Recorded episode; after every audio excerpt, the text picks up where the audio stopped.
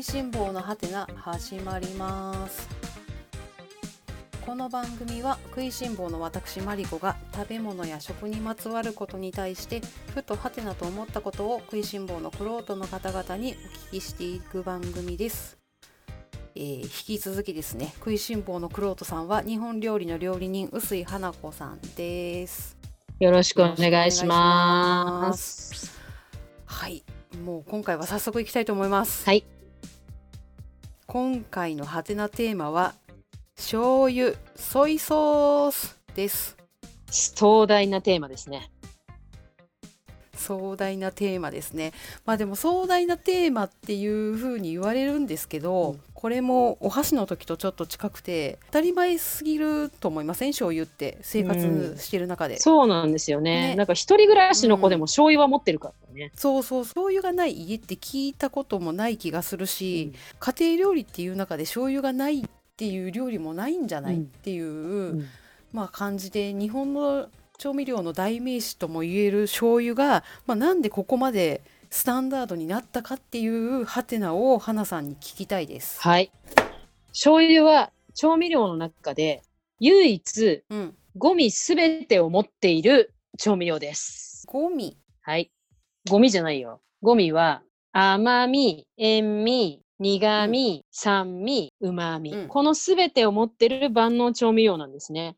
これはもうあの世界中他に類を見ない万能調味料です。なのであのアメリカとかに行くと醤油っていうのは、まあ、評価としてね、もうオールパーパスシーズニングって言われてるぐらいどんな目的にも最高だぜこの調味料的な発想の調味料。オールパーパスシーズニング。もうどんなものにも合う。肉にも魚にも野菜にもいける。うんうん、なんなら豆もいける、うん、完璧っていうのが醤油。だから醤油がスタンダードなんです。そうか。あんまり何も気にしてないけど、あの醤油の味が何かを食べる時の満足度をやっぱ上げてくれてるってことか。そうなんですよ。あのー、お醤油ってすごく時間がかかって作られるんですけど、うん、その間にそのいろんな微生物の働きによっていろんな香りとか味とかがどんどんどんどん複雑になっていって、その複雑になった味で調理をするから、すごく調和の取れた味になるんですよ。醤油は日本のスタンダードっていう、うん、まあ、生活なんですけどそれがうんといつから始まってんだろうっていうのは思っていてあの前回のそばの回で花さんが言っていた、はい、醤油は江戸中期ぐらいから醤油として、うん、まあ、一般の人の口にやっと入り始めたっていうのを聞いたので、はい、そうです。私の中ではもうなんかあの太古ぐらいからもう勝手に醤油が発酵してできて食べてるって思ってたんですよね。そう、みんななんかの醤油って昔からあるでしょぐらいの感じで思ってるんですけど、思ってる。実はその庶民が醤油を食べるようになったのは江戸中期以降なんですね。うんうん、そういうふうに思うと、実はまだ200年、まあ庶民としては200年ちょっとしか食べてない、ね、300年弱ぐらいしか食べてないんですね。うん、そもそも、えー、お醤油っていうのは元にあの、ひしおっていうのがあります。なんとなく知りません、ひしお。えーと、ナンプラーとかそういうイメージですね、魚醤系。そうでそのひしおそうですそのひしおです。よね、醤油の醤という字でひしおって読むんですけど、うん、その醤油っていうのは醤油って言葉が出たのは室町時代なんですけどそれまではひしおっていう名前だったの。でこのひしおっていうのは別にそのひしおを作ろうとして作られたんじゃないと思うのね私は。もともとうん、穀物を保存するのに、お塩につけてたら、あ、なんか保存ができるよ。あれ、なんかそのうちなんか液体が溜まってきたよ。あ、どうやらこの液体も美味しいよ。みたいな。元は穀物とかいろんなものを保存するためにお塩をしたことから始まってるんですね。うんうん。で、そのひしおって言われるものは、まだ醤油っていうものでイコールではない全然イコールじゃないです。で、そのひしおっていうのは、最初は塚時代の文献の中に国美塩、穀物で作った国美塩っていう言葉が出てくるんですけど、でまあ、2つ説があります。1つは中国から必勝の文化が伝わった聖徳太子さんがね、遣隋使を派遣したわけですよ。彼はパイオニアだからまた。ザ・パイオニア。いろんな国からの技術を持って帰ってきたときに、うんうん、中国ですでにその必勝っていう技術があって、それをまあ持って帰ってきたから始めたっていう説もあるんですけど、実は弥生時代の土器の中にその麦とかきびとか、その穀物にお塩をして、そのまんま固まったものっていうのが発掘されてるんですよ。穀物に塩をした状態のものが化石として残っていたってこと？そうです、そうです。そうです。まあ結構こういう化石ってね、あの縄文とか弥生式土器から見つかってるんですけど、それは明らかに穀物に塩をして保存させる目的だったっていうようなあの残り方をしてたんですね。まあ、つまりそれをやっていくと、皮塩ができていたはずなんです。植物の水分が外に出ることで、まあ、液体が出ていて、それも使っていたんじゃないかと。まあ、そこに中国からとかの、まあ、大陸からの技術が入ってきて、皮塩っていうものが確立していくんですけど、皮塩はすっごい美味しかったわけ。まあ多分びっくりだよ。弥生人びっくり。で、その時に701年に大法律令って皆様必ず歴史の授業である大法律令っていう法律がね、飛鳥時代に定められるんですけど、はい、そこにはあの役職が全部決まってるわけです。参議院議員何々みたいな感じで、組織が決まってたんですけど、その中に大柏での司っていう職があるんですね。うんうん、大柏で大膳って書きます。大きなお膳、職。それを司る。そう。食いしん坊の極みですね。そうですよ。大柏での司の部署の中に、ひしおの司っていう役職があるんですよ。すごい。すごいでしょ？ひしおだけ毎日考えてればいいんですよ。この人たち。すごくない？国がひしおをちゃんと守ろうとしていたっていう。そうなんです。で、その役職だったのが、そのうち出世してね、ひしおの司っていう院になるんです。うん、最初無所属だったみたいなものが、いきなり 結構なあなんか大きな塔になっちゃったねみたいな感じ。それだけ支持率が高かったんですね。そうなんです。で、その中で必勝とかを管理していたよっていうのはもうこれ明らかに書かれていて、要は国のシステムとして管理するぐらい美味しかったし、当時は偉い人しか食べられなかった。国が管理して貴族が食べるみたいな。そうです、そうです。もう貴族のためにあるんですからね、この大柏での司っていうところは。今でいう宮内庁ですから。で、そこで、まあ、必勝がずっと管理されてきてたんですね。ずっとなんとなく塩漬けは作っていたけれど、きちんと管理されるようになってきたのは、まあ、弥生時代です。弥生時代から、まあ、そういう発酵させるものっていうのがいろいろ出てきてる時代なんですね。そうですね。で、それとね、ちょっと時を少しずれて、奈良時代になると、中国からかの有名な鑑真さんがね、来日するわけですよ。ガンジンさんですよね。はい、ガンジーじゃないですよね。うん、ガンジンさんです。はい、で、彼はいろんなものを伝えるんですね。はい、味噌だったり、お砂糖だったり、いろんなものを伝えてきて、そこにあの味噌を伝えたっていうのが記述としてこれは残ってるんです。うんうん、で、そのガンジンさんが来たことによって、結構いろんなところがもう画期的になっていくんですよ。割と調味料の発展とかも。いろいろ知恵を教えてくれたんですね。そう。まあいい人です、彼は。で、その農民の方は、醤油というひ塩っていうよりも、味噌の方が作りやすかったわけですよ。手前味噌っていうじゃん。言いますね。そう。で、それで、ガンジンさんが味噌を伝えたので、庶民はどちらかというと味噌文化がずっと入っていきます。うん、で、まあ、よく醤油の発祥の地は和歌山県ですっていう話がよくあるんですけれど、うん、鎌倉時代になると、まあ、いろんなその中国からね、えお坊さんがいっぱい来るんですけど、その当時、あの、はい、角進さんっていうね、金山寺っていう、そう、金山寺味噌の角進さんっていう人がいるんですけど、その角進さん、僧侶です。味噌を放っておくと上に薄いたまりができません、うん、醤油が。できます、できます。それの分離した液体がたまり醤油だっていう技法を伝えるんです。角進さんがそれを伝える前まではそんなにその上積み液をわざわざ取ってっていう考えがなかったのか。だからそれまではお味噌だったんですけど、角進さんが中国に行ったらなんだかお味噌をまたずっと発酵して上に溜まってる液体もどうやらすごい旨味が出て美味しいっていうことに気づいて、で、その技術を和歌山県の湯浅に伝えるから、たまり醤油発祥の地になるんですね。湯浅醤油？そう。まあ今もね、あの、大きな会社なんですけど、そこで初めてたまり醤油っていうふうに言われるんですけど、そして室町時代になると初めて醤油っていう名前が出てきます。はい。その時はね、漢字はまだ違うんですけど、音として醤油っていう響きになるのは、この辺りです。で、時同じくして室町時代っていうのは実は、いわゆる武家社会がすごく出てきて、懐石料理とかもどんどんね、お茶の世界ですよ。発達していくんで千利休のそうですそうです。その時に醤油ってお茶にとっても合ってたんですよ。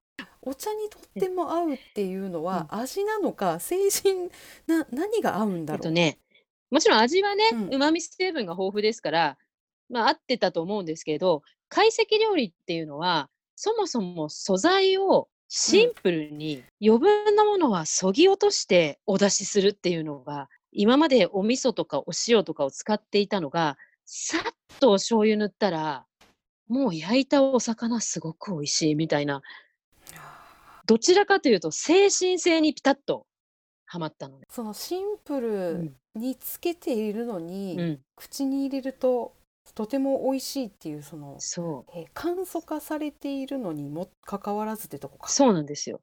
でそれがすごくヒットしていく理由の一つです。ただ、この時点でも懐石料理ですから、そもそも庶民の口には入ってないわけですよね。位の高い人しか。そうなんです。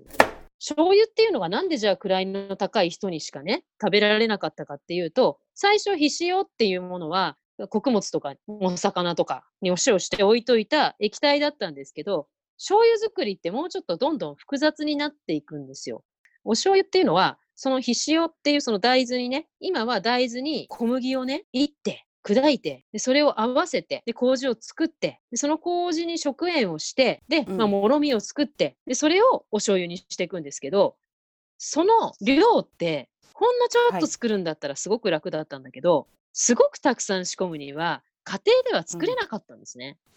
小さく仕込んでいても、そんなに美味しくならないし、お味噌と違って、いろんな手がかかるので、そうですよね。今聞いてるだけでも手間と時間はかかりそそうなんですよ。最低でもやっぱり1年ぐらいかかう。る。うん。まあ、もちろんお味噌もね、1年だったり2年かけることもあるんですけど、はい。基本的にはお味噌って放置できるんですよ。そうですね。そう。だけど、お醤油とお味噌の違いは、最後にうん。圧搾するってことなんですよね。圧搾ね、絞るってことですよね。その絞っていくのも、一気に絞ってしまうと濁るし苦みが出るので、こう何層にも重ねた布の上を自然に垂れるまで待っていくんですね。はあ。ポトポト？そうです、とそうです。で、そうすると、とっても大変じゃないですか。家庭でできるレベルではないんですね。そうですね。なので、はい、家庭ではお味噌、高級なお料理がお醤油っていううんなっていくんですけど。ど、まあ、この室町時代の解析の発展で、庶民にも一応、なんかうまいのあるらしいよぐらいの認識が出てくるんです。噂が流れるんですで、ね。噂が流れるんです。どうやらうまいらしいよと、うん素晴らしいらしいよっていうのは、まあ、なんとなく風の噂で聞いてきた。まあ安土桃山時代があるんですけど、まあ、それを通り越して、江戸時代になると、この醤油美味しいよっていうのを、まあ、近松門左衛門とか、曽根崎真珠とかに書いたりするんですよ。へえ、また文豪がインフルエンサそう、インフルエンサー入ってくるんですよ。その時に、まあ、江戸時代っていうのは、えーいろんなね、問屋さんが並んでるんですけど、その一つに醤油問屋がありました。作ったものを売るところ、まあ、作ったりも売ったりも両方するところって2つあるんですけど、買ってきて売るところもあるし、作るところもやるところもあるんですけど、ー。うん。そういうふうにできていって、出入りの醤油屋だよね、いわゆる。宮内庁御用達みたいな、武家御用達みたいな、そういうのが何軒かポツポツとできていきます。はい。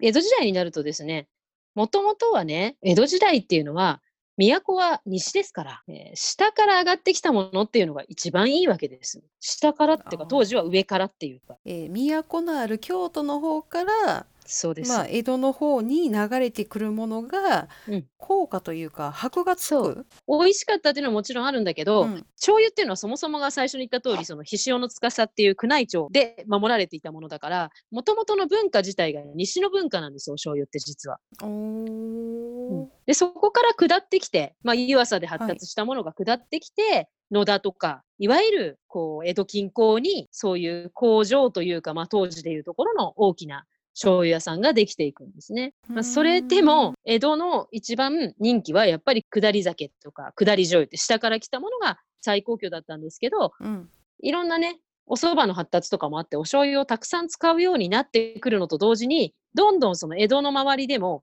いわゆる工業化が始まってお醤油がどんどん発展していくんです。江戸はあれですね死の交渉がちゃんとしていて、うん、まあ死も農も公も小も全てが発達していく時代ですよね。うんうん、そうなんです。だから初めて醤油めみたいな時代になるわけですよ。醤油の生産量も増えて口にする人も少しずつ増えてきたっていう。うん、そうです。ですが、うんうん、貴重なことには変わりがないんですね。うんちなみに、お醤油よりお米の方が安かったですからね。醤油一升がだいたい、えー、70文ぐらいとすると、米一升50文ぐらいなんですよ。1700年代は。で、1.3、4倍するんですよ。お醤油。貴重だったし、やっぱり作ることに時間がかかるものだったし、小麦も高かったし、でね、でも人気はあるわけですよ。ものすごく。それはなぜならゴミが入っているから。そう。だから、うん、紫って呼ぶんですよ。紫紫。あ、醤油が紫ね。そう。醤油って紫って呼びません？言います言います。あの料亭のおやすさんとか言いますよね。おい紫持ってこい。そう。でこれあのこういう呼び名のことをね、美しい章って美少って言うんですけど、まずまあ、紫ってなんとなくイメージは？ほら、高貴な人がまとう色だ。そう。紫は高価なの。で、かつ、江戸時代の江戸って紫っていう色がね、すごく高貴で、最高級の色だから、江戸時代のシンボルカラーが紫だぜ、みたいな感じで、なぜかあの、江戸紫とか、とにかく紫ってすごいいいみたいな。あれ？江戸紫っていう商品ありましたよね？ありましたね。うん、あったあった。あったでしょ？うんうん。紫っていう言葉が江戸で高貴でおしゃれな言葉を食でつけるとしたら醤油だったっていう醤油の立ち位置がすごいですね。そうなんですよ。だからそれだけ、うん、やっぱり醤油ってすごい最高級だったんです。紫色に似てたからだっていう人もいるんですけど、いや、私は紫には見えねえよ、みたいな。私は紫色だと思ってました。え？え？見えないでしょ。紫色が高貴だから醤油っていう、あの、おセンスいいですね。そう、おセンスいいんですよ。仮にちょびっと紫に見えたかもしれないけど、やっぱり紫ってなんかちょっと粋でかっこよくって、うん、なんかピンとしてるイメージじゃないですか。かっこいい。うん、かっこいいんです。で、そのかっこよさも相まって、江戸時代にめちゃめちゃ流行っていくんですね。輸出とかしちゃってるの、江戸時代すでに。もう輸出してるんですね。そう。まあ、オランダとかにね、えー、樽詰め醤油が輸出されます。ちなみにこの頃、関西では薄口醤油っていう技術がね、出てくるんです。薄口醤油ね。そう。まあ、私、関東の子なんで、あんまり薄口醤油って馴染みなくて、大人になってなんなら初めて会ったぐらいなんですけど。あのー、私ね、関西出身なんで、醤油は基本2種類でしたね、やっぱり。でしょ？普通にそう思ってました。薄い色なのにしょっぱいとかで理解できないわけ、江戸っ子には。あすいませんそれで言うとね関西人なんで言わさせてもらいますけど汁物が黒いのはありえまへんわお姉さんってやついやいやいやいやいや汁物が黒いからうまみがたっぷりなんじゃないですかうどんとかそばが見えまへんで汁黒かったらってやつですだからだからそばはかっけは食べないんだってば そばはざるなのざるちょっとつゆつけるだけだから。はい。まあ、そばの件は、ざるそばのハテナの回で聞いてくださいということで。はい、聞いてください。はい。とにかくね、お醤油ってその黒い醤油の話をすると、すごくグルタミン酸がいっぱいあって、そこに鰹節が、ね、鰹節はイノシン酸なので、イノシン酸の鰹節と相まったらグルタミン酸最高みたいになるわけですよ。いや、それはあれですね。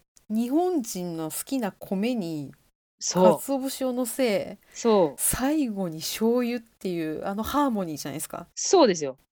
あともう一個あるよ。お豆腐におかかをのせてお醤油かける冷ややっこそうですね。当たり前にやってましたけど。そう。でそれって誰が食べても美味しいわけですよ。美味しい、まあ、そういうねなんか相性も相まったんだと思いますよ、食べ物との。ああ、ちょっと、ああ、よだれが出てきた。でしょ、うん、口の中キュッとするよね。うん、うん、うん。だって鰹節だけじゃダメ。醤油がないとダメよやっぱりって思いましたもん、今改めて、そうでしょ？そうなの。うん、だって、鰹節とお塩だけじゃ。ダメ。ダダメでしょ？鰹節とお味噌じゃなくて、もう一回醤油みたいな。やっぱり醤油って、鰹節とあって、より爆発的に出てくるんですね。そうです当時ね。江戸にやっぱり鰹節の文化がね、下から上がってきて、それこそあの銚子のあたりとかで鰹節が作られるようになったので、江戸市中にもすごく鰹節が出回ったんですね。そばつゆにも使うし、それとダブルで大爆発。なるほどそこが爆発するタイミングだったんですね歴史的にもそうなんです。そうです。そこで歴史は変わったんです。はい。出た 出た醤油と鰹節の出会いが爆発を巻き起こしましたねそうですよ。これ多分ね、どっちかだけだったら今はないかもしれない。鰹節と塩も相性いいと思いますけどそう醤油と比べるとうん。ねちょっとまた違うもんなそうなんです。やっぱり醤油はゴミを持っていて、そして醤油にはないところを鰹節が補う。相思相愛感。私たち離れられないのですね、そうなんです。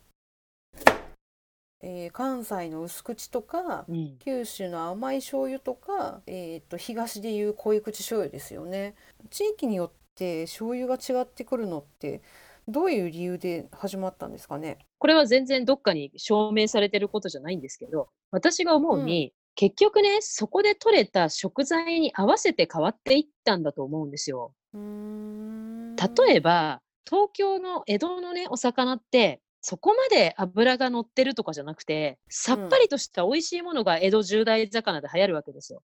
さよりとか、キスとか、小肌とか、まあ、はいカツオはあったけど、それらって、うんそもそもはお醤油の発展の前は入り酒で食べてましたから、さらっと美味しくいただくっていうのが粋なわけですよ。口に残らないそう。っていくような感じですねさらっといく感じ。で、お魚に油もね、そこまで乗ってない。まあ、西とか南に行くと、油の乗ったブリとかね、サバとかも食べるわけですよ。うん。うんうんそしたら、だって、お醤油だって、ちょっととろみがあって甘くなきゃ合わないわけですよ。負けちゃうよ、お醤油が。なるほど今口の中で想像してるんですけどうん。納得しました、でしょ？まあう、ん、薄口が流行ったのはやっぱり懐石料理の発展と結構相まっていて、食材に色をつけないとかね、あのお椀の色をつけないっていうので、まあ、薄口醤油が出ていったっていうのが一つの説なんですけど、やっぱり九州って、まあ、オランダ貿易の影響もあったので、そもそもうん甘い、甘みが強い方が美味しいっていう思考性があるんですよ。あとほら忘れちゃいけない長崎はしっぽく料理の豚の角煮とか、そうかそうか甘じょっぱの甘いが強い文化なんですよ。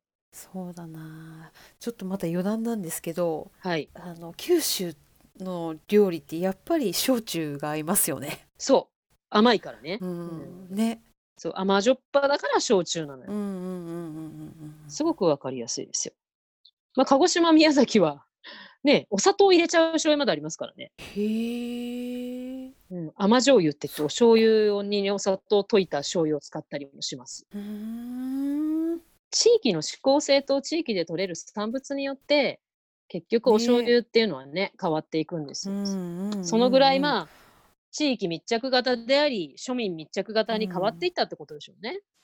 そうですね。うんね、高貴なものだったお醤油がうん、そうですね。あっという間に庶民の食べ物ですよ。また何度も言いますけど、それは ゴミが入っているから。いるからです。そうです。そのね、やっぱ通り。誰もが本当に美味しいと思って干した調味料なんだな。そうなんです。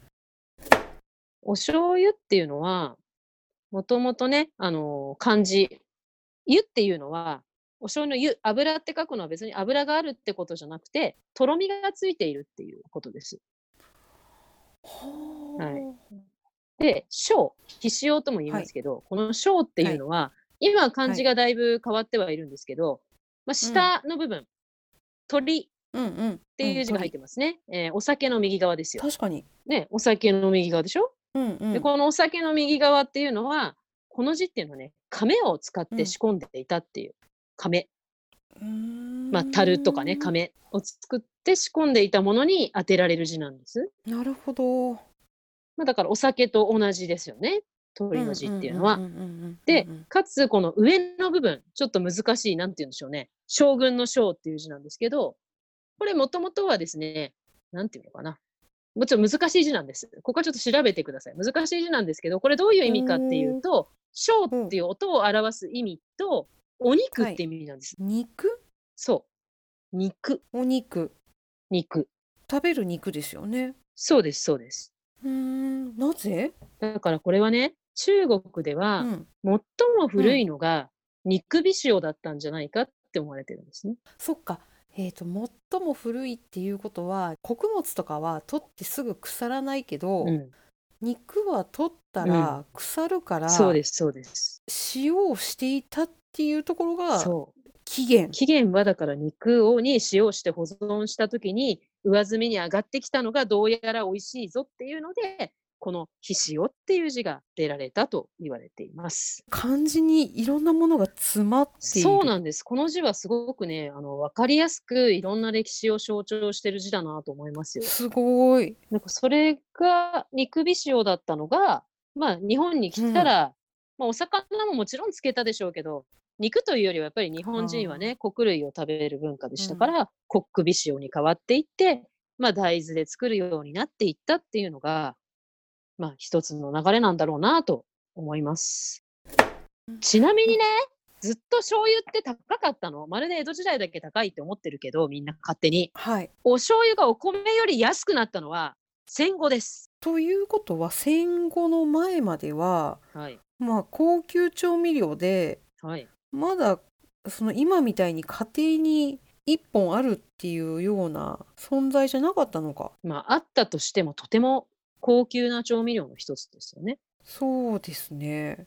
戦後家庭にスタンダードになった理由って何ですか？